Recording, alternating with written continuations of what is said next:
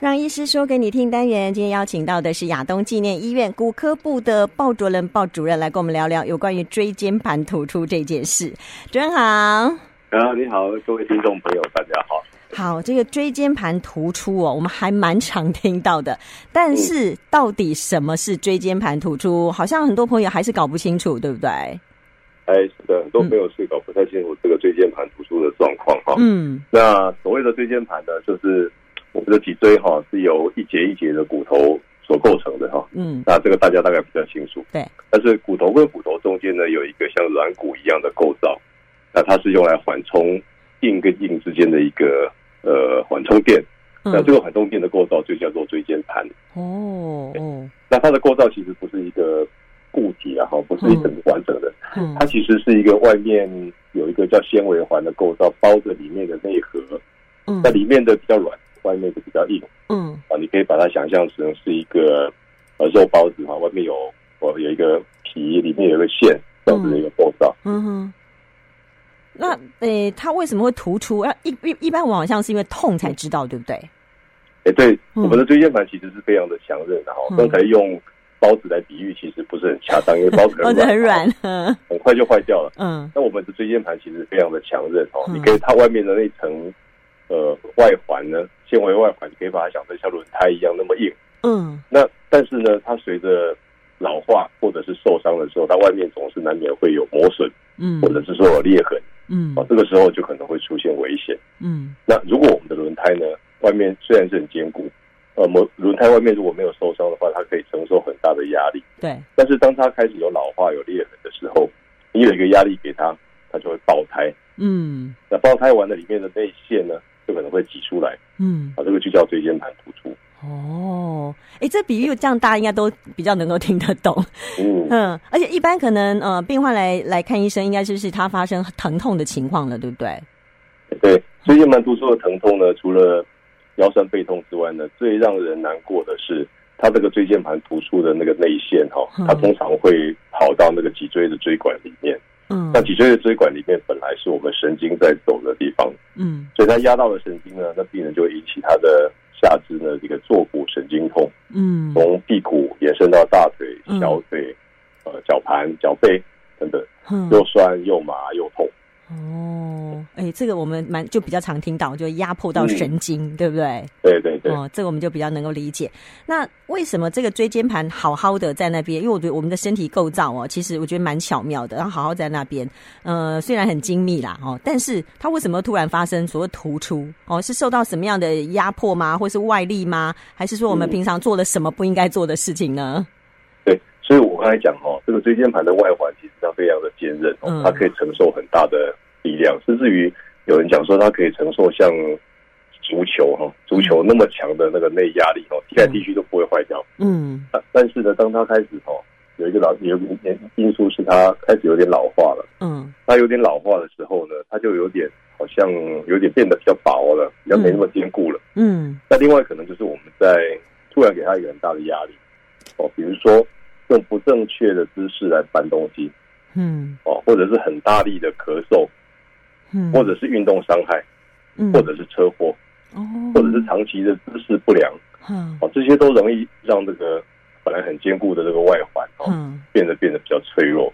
那当我们有一个很大的力量去，呃，去加注在它上面的时候，嗯，它就会从里面呢把那个内核挤出来，像挤牙膏一样挤出来。哦，哎，哎，这样听下来，不管什么年龄层都有可能了，对不对？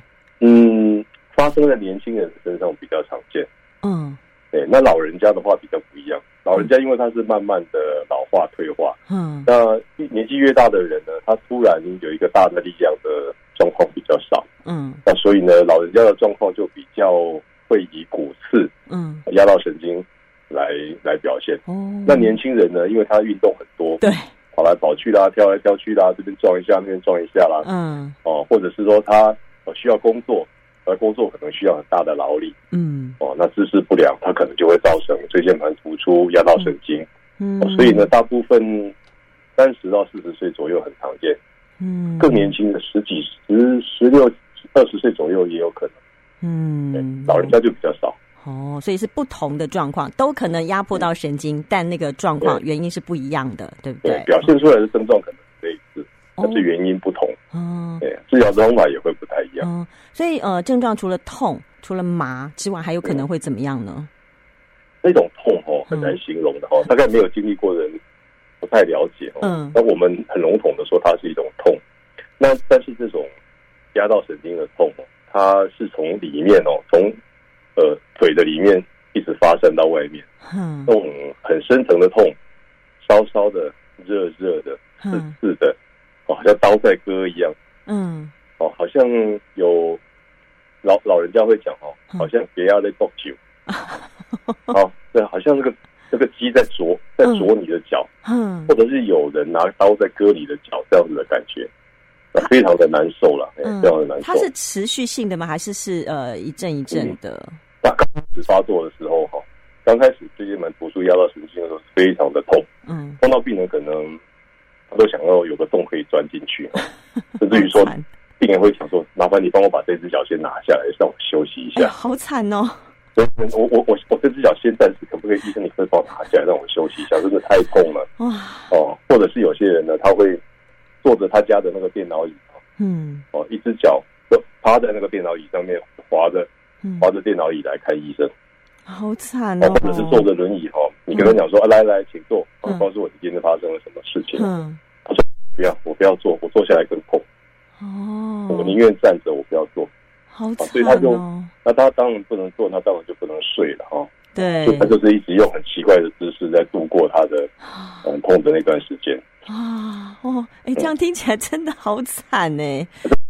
对啊，有经历过的人才会知道。我的天呐，哇！所以他就一直这样，一直痛。那会不会到最后会觉得说，哎，那个痛感会觉得有点麻痹了吗？哎，对对对，所以椎间盘突出哈，他对在刚在刚开始发作的时候，他都会很痛的哈。嗯。所以说这个时候，如果医生会跟他讲说，哎，我来帮你开刀解决啦，或者说我帮你做什么治疗，嗯，那病人他来都是病急乱投医的哈。医生说会好。或者是坊间的什么治疗方法啦，哈，有的没有的，呃，奇奇怪怪的治疗方法，只要他告诉病人说，我帮你治疗会好，病人都会相信，嗯，病人都会相信，要赶快帮我治疗好就好了。啊，哎，这个，这个我们真的很难想象，因为我们没有经历过那样的一个，真的没有经历过的，真的不。但我觉得光是听主任这样子讲，我就觉得，哦，真的是好累哦，好惨哦。但是有一个好处，就是说这是刚开始的时候。嗯，刚开始的时候，因为它椎间盘突出哈，它除了机械性的压迫之外呢，压到神经之外，它是它会造成在局部很严重的发炎反应。嗯，啊，去刺激那个神经，嗯，所以它才会这么痛。嗯，但是呢，如果说我们刚开始的时候了，给他适当的药物治疗了哈，或者是给他一些简单的介入性治疗，嗯，比如说在局部打类固醇。或者在神经根上面打类固醇，嗯，这些哈都可以让他的发炎的状况缓和下来，嗯，那度过了急性期的发炎的的问题之后呢，有很多的病人他就缓和下来，嗯，哎，我们就可以来思考，慢慢来思考治疗的方式。嗯，讲到治疗方式，这个主任一定要跟大家分享一下，有怎么样？因为刚只是先紧急压压下来嘛，那后续的治疗才是重点呐，啊。嗯。所以说呢，它有几种状况哈，嗯、有一种是真的很痛，痛到受不了了哦，嗯，那可能可能连连生活连睡觉都没有办法，嗯，那这种状况呢，我们可能就会尽快帮他手术来解决，嗯，哦，赶快检查，赶快找到病因，然后赶快手术解决，嗯，解决他的疼痛，嗯，那有些人呢，他没有这么严重，嗯，哦，他在吃药或者是打针呢，还能够控制的状况之下，那我们就会得到诊断了之后呢，诶，尝试一段时间的保守治疗，嗯。哦然后来观察他的病况的演进。嗯，如果呢，他的病况演进很快，比如说他吃了药一两个礼拜就好的很好了，嗯，好了，改善了百分之六七十，那就知道说他是属于那种不用开刀也会好的病人。嗯，但是如果说呢，他经过了一段时间的治疗加上复健，哦，嗯，我们一般来讲会经过会建议三个月的时间。嗯。如果这三个月的时间，病人的状况是在慢慢改善的，嗯，哦，然后他也在吃药控制能够忍受的疼痛范围之内，嗯，那他也应该会好，嗯，他应该会好，嗯。但是经过三个月之后了，哦，或者是经过一段时间，有两个礼拜、一个月的保守治疗，他都没有什么明显的进步，还是一样很痛，嗯，那我们还是会建议哈，他就早点开刀哦，解决会比较适当。嗯，哎，这样的一个椎间盘突出的开刀哦，嗯、这个治疗它是一个呃怎么样的一个？比如说我们可能有人说啊，我要去动一个大刀，是这样子的状况吗？在、嗯、以前哦，大概二三十年前，健保局刚开始给付的，刚开始健保制度的时候，那个时候只有大手术。嗯，那我们所谓的传统手术了哈。嗯，那口会到呃十公分左右，很长哎、欸，哎，大概很长。嗯，那。会把背后的肌肉做一些破坏的，然后进去把里面的椎间盘找到拿出来。嗯，椎间盘其实多大呢？最大最大也差不多一个小指头的指节那么大而已。为了那样子要开十公分的刀哦？啊，对对对，你的、嗯、你问的你问的问题很好。嗯，对，但是这是以前的状况。嗯，啊，以前没有好的手术方式，所以不得已要解决病人的问题，这就已经是最好的方式了。嗯，但是现在一直在进步嘛，哈。嗯，我们有微创手术，有内视镜手术的进步。嗯，所以当病人哦真的不得已哈，需要手术治疗的时候，嗯，我们现在大部分都有，至少啦，呃，我们现在所有的神经外科跟骨科，呃，至少都能够做到显微手术。嗯，显微手术跟传统手术虽然差不多，但是伤口小很多。嗯，哦，手术的方法基本上是一样的。嗯，但再更进步一点的就是微创手术了哈。嗯，微创手术现在大部分都搭配内视镜。嗯，那伤口就真的很小，就更小了，对不对？对对，大概都是一公分左右而已。哦，这个很可以接受。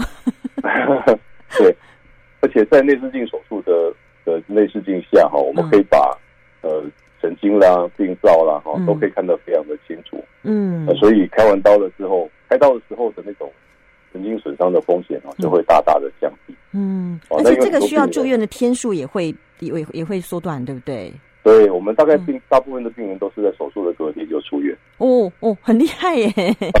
嗯，以前以前的时代大概都要住一个礼拜左右。对啊，对啊。那后后来慢慢缩短到两三天，现在我们进步到手术完的隔天就可以出院。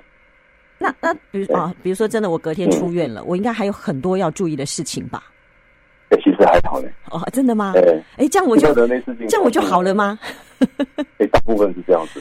哇，好开心哦！大部分是这样子 啊。哎，以现在的技术来讲呢，椎间盘突出它已经不再是一个困难的手术了哈。嗯。呃，但是你要找到能够做内视镜手术的医生，目前嗯还算是少数哦，还算是少数哦。那呃，他会所谓再发作吗？再复发吗？啊这个问题也很好。哦，那再发作的呃比例呢？大概根据文献的统计哈，不管你用什么样的方法，大概是七 percent 左右。嗯，七 percent。好，那再再复发当然就有点危险了哈。有时候病人又会再痛起来，嗯，又再痛，又又会再重新经历过一次那样子的痛苦。哦，那我们必须要赶快开刀再帮他解决。嗯，所以他是有可能再发作，只是这个比例不算太高，对不对？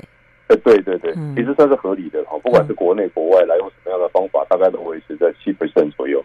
哦，现在的内视镜手术越来越进步，嗯，我们估计它应该可以降到三到五 percent 左右。哦，这个叫造福病人呢。对对对。对啊，要不然这个光听主任形容那种痛，我没有痛过，我都觉得很痛了。而且 而且，如果你用内视镜手术来做哦，即使它在复发，嗯，第二次的手术也变得简单多了。哦，因为它的破案很少嘛，所以当你第二次再开的时候，嗯，在做第二次的手术的时候，它的困难度并不会比第一次增加多少。了解了解。对，但是你如果用传统手术，因为你破坏的组织很多，嗯，它就会形成很多的疤痕组织。嗯，没错。那你第二次再进去的时候呢，就很困难。嗯，没错。好，其实医学一直在进步哦，嗯、但是我们还是要提醒朋友，一定要避免一些会造成椎间盘突出哦这样的一个原因。因为刚刚主任也跟大家讲了一些原因嘛，嗯、尤其年轻朋友可能要特别留意，你不要觉得说我年纪很轻，我弄我什么什么都可以哦。其实有时候 万一椎间盘突出，那个真的就是哦，要经过一段的呃一些治疗的一个过程。躺在床上看看看电视啊，躺在床上看书啦，真的很不好。然后。对，坐的姿势不良，在看书、写功课、看电视、打电动，啊，这些都很不好。没错，没错。好，那今天非常谢谢鲍主任跟我们说明这个椎间盘突出，谢谢主任。嗯，谢谢，谢谢，嗯，拜拜，拜拜。